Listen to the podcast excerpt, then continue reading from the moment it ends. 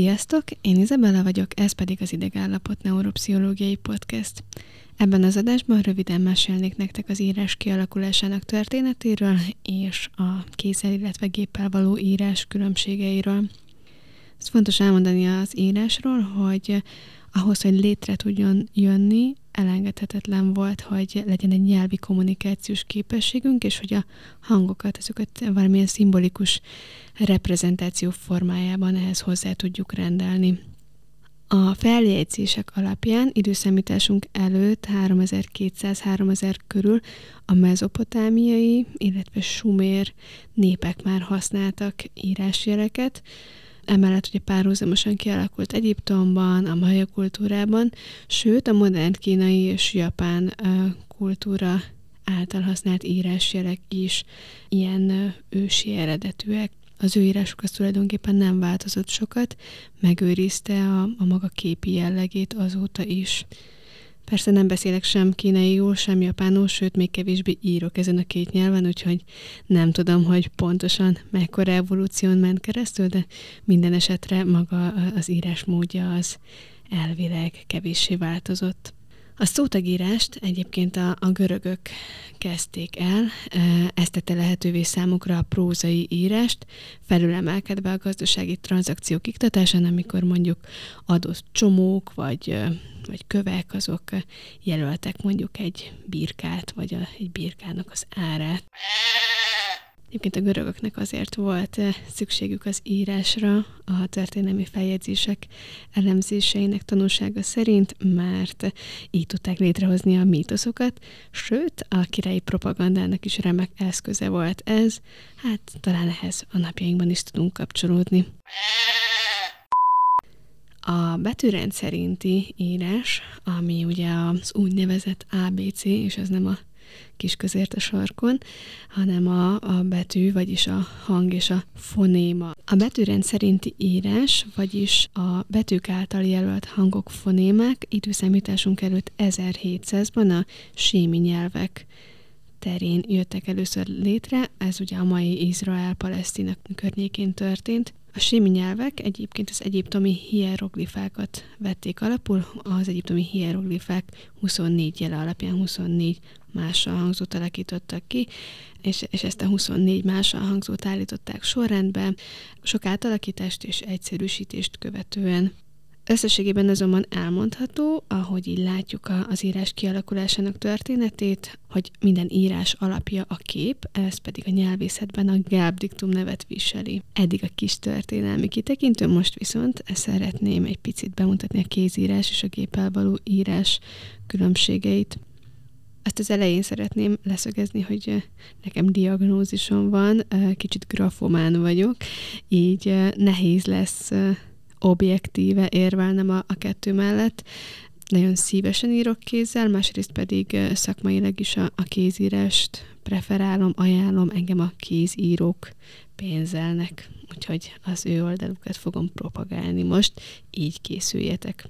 A kézelírás támogatja a betűk vizuális azonosítását és felidézését, ami nagyon-nagyon fontos a finom motorika és a kognitív készségek szempontjából, mivel a kézírás a finom motorika és a kognitív készségek összességéből tevődik össze, ezért nevezhető a cselekvés lenyomatának. A kézelírás hanyagolás egyébként rontja a, kézelírt szöveg olvasásának készségét.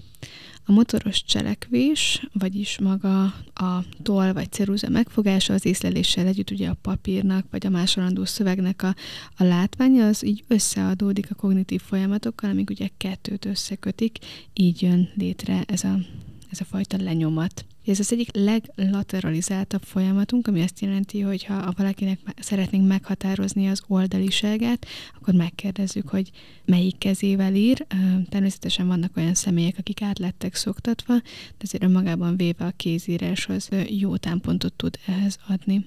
Előfordulhat, hogy ti is láttatok már idősebb szemét gépelni, aki mondjuk a, csak a jobb vagy a bal kezét használja, így lateralizációtól függően.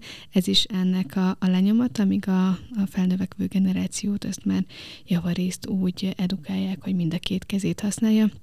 Ezért ez a lateralizáltság egy, egy picit más a, a gépírás tekintetében. Nagyon fontos, hogy amikor kézzel írunk, akkor a vizuális figyelmünk az a toll vagy a ceruza hegyén van, ezért a vizuális figyelem és a motoros input az időben és térben egybeesik.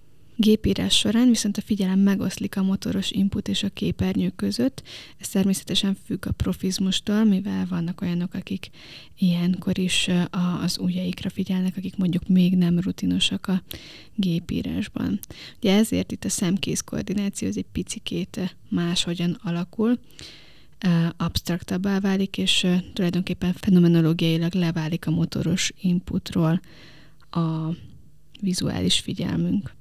Ezáltal az írás leválik a gondolkodásról és hallgatásról, a, míg a, a kézelíráshoz elengedhetetlen a fókusz és a koncentráció, tapasztalhatjuk, hogy gépelírás közben azért tud ez egy automatizmussá válni, és a befogadott szöveget csak gyorsan leírjuk, ezáltal ez teljesen máshogy dolgozódik meg a, az agyunkban is, ugye a figyelem és a finom motorika tekintetében.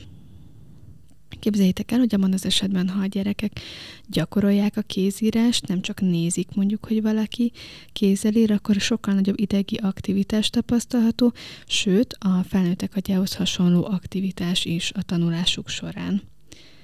Tehát az írás miensége meghatározza azt, hogy hogyan tanulunk. Ha nem olyan régen jártatok egyetemre, vagy valamilyen más képzésre, akkor tapasztalhattátok azt, hogy más egy legépelt, vagy egy általatok legépelt um, jegyzetből tanulni, és teljesen más, hogyha ugyanezt a jegyzetet kézzel írjátok meg.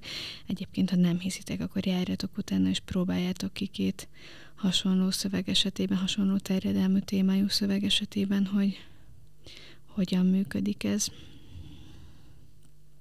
Kínai írásjelek tekintetében volt egy kutatás, ahol jobb felismerést találtak abban az esetben, ha a résztvevők gyakorolták a kínai írásjelek leírását kézzel, mintha gépelték volna.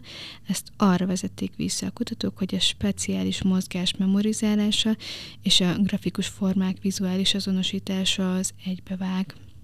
Ugyanakkor a szekvenciális új mozgás aktiválja a gondolkodást, a nyelv és a munkamemória tekintetében pedig fontos agyi régiókat. Tehát felfoghatjuk egyfajta legális stimulánsnak is. Szívesen hangsúlyozom, hogy a demencia az nem akkor kezdődik, amikor megkapjuk a diagnózist, hanem akkor, amikor bizonyos készségeket elkezdünk háttérbe szorítani, vagy mellőzni. Ugyanígy például az írás is segíthet nekünk abban, hogy, hogy a kognitív fittségünket meg, megőrizzük. A kézelírás az egy remek kognitív gyakorlat fiataloknak és időseknek is egyaránt. Ha az írás jelenlegi státuszát nézzük, akkor egyesek marginalizálódásról, vagy, el, vagy az írás teljes elhagyásáról beszélnek, ezzel egyfajta vízharangokat kongatva. A kézírást egy elveszett művészetnek nevezik, ami nagyon szomorú, mert hogy, hogy közben nagyon sok hasznos és jótékony úgynevezett mellékhatása van. A, skandináv országok például Right to Read módszert alkalmaznak one-to-one iPad-eken, ami azt jelenti, hogy, hogy a gyerekek igen korai életkoruktól kezdve iPad-en gyakorolják a, a gépírást. Ennek egyébként jótékony hatásai is vannak, ugyanis hosszabb szövegeket tudnak írni jobb struktúrával, tisztább tartalommal, bonyolultabb nyelvezettel, viszont amit nyerünk a vámon, azt elveszítjük a réven. Lehet, hogy jobb kifejezőkészséggel fognak bírni a gyerekek, viszont a finom motorika, viszont a finom motorika az érzékelhető elmaradást mutat.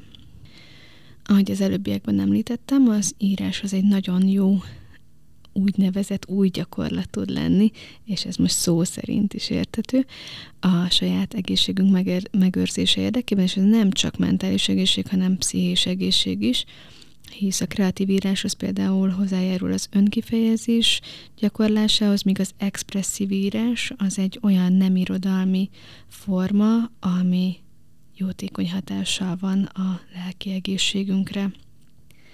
Mind a kreatív, mind az expresszív írás gyakorolhatjuk naplózás keretében, amit eh, egyéni folyamatok során is gyakran ajánlunk a klienseinknek.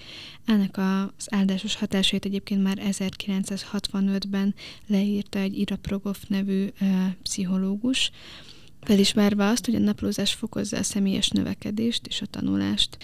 A naplózási technika egyébként elősegítheti a kritikus önreflexiót, ahol a, a dilemmák, ellentmondások és a kialakuló világnézet az megkérdőjelezhet, mint egy felülvizsgálva újra és újra belső megéléseinket, működéseinket. Progoff egyébként azt is javasolja, hogy a belső énünkkel folytatott szimulált beszélgetéseket, vagy másokkal folytatott valódi beszélgetéseket, beleértve a visszajelzéseket is bátran naplózzuk, írjuk le, merítkezzünk belőle. A naplóknak egyébként több típusa ismert, vannak ugye tanulási naplók, amelyekben feljegyezhetőek azok a gondolatok, reflexiók, érzések, személyes vélemények, remények, félelmek, amelyek egy tanulási folyamat során érnek bennünket. Ez akár lehet egy tanfolyam keretében, lehet az egyetemhez kapcsolódóan, vagy, vagy önmagában véve az, az életünk folyamában, a, amikor valami újat sajátítunk el hisz a tanulás az egy jóval tágabb kontextus, mint ami a papír és könyv felett való görnyedést illeti. A személyes és tanulási naplók mellett írhatunk álomnaplót is, vagy akár élettörténeti naplót bármit naplózhatunk lényegében véve. Fontos azonban az, hogy erre ne egy, egy szükséges rosszként, vagy egy korlátozó keretként tekintsünk, amit még mindenképp ki kell pipálni a teendőlisten, hanem egy lehetőségként, ami hozzájárul ahhoz, hogy akár évek távlatából visszaolvasva reflektálni tudjunk akár a személyes változásainkra, korábbi gondolatainkra mert hogy ennek számos előnye van. Egyrészt a, a személyes növekedés tetten érhető, másrészt az önkifejezésünk javulhat, a probléma megoldást is támogatja a naplózás mellett konkrét egészségügyi előnyökkel jár, hisz, hisz a gondolataink, érzéseink, nehézségeink leírása révén azért a stressz szintünk is jelentős mértékben csökkenhet. Emellett ugye fejlődhet a, a reflexió és a kritikai gondolkodás. Ezt az adást rövid gondolatébresztőnek szántam, innen megyünk tovább, addig is bírjuk idegekkel.